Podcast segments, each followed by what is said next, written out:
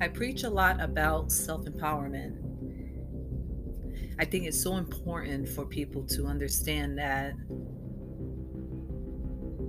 while we look at other people and as if you're admiring them, right?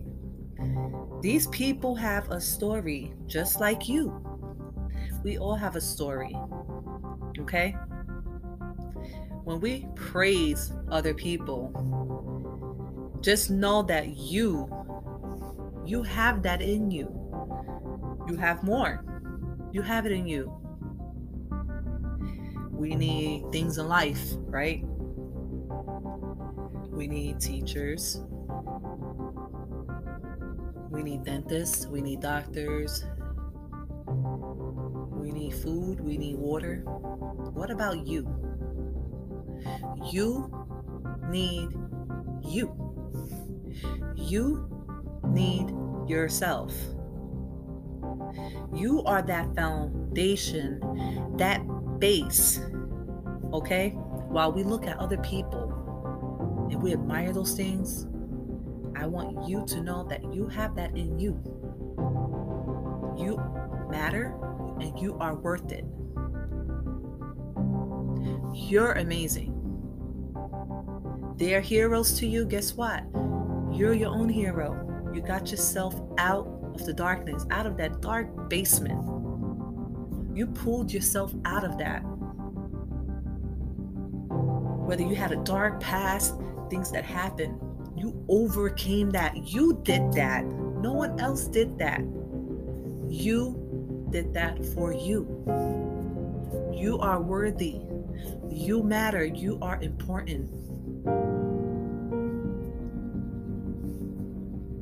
when when I created Beautifully Uncommon, the word beautiful alone represents you as a person. Beautifully uncommon, uncommon, unique. Each of us have something unique about us.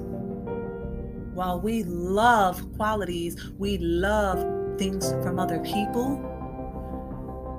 Love yourself. No one is going to love you like you love yourself. Put yourself up there. Put yourself there. When you wake up in the morning, it is you with yourself. When you sleep at night, it is you with yourself. 24 7, it is you with yourself. There are times where we need to just Shut the noise around just to listen to yourself within you. What does so and so need? What do I need? What do I want? What do I need to do? How do I block this noise around me? What can I do to better myself? You have it in you. You are built for this. You have the potential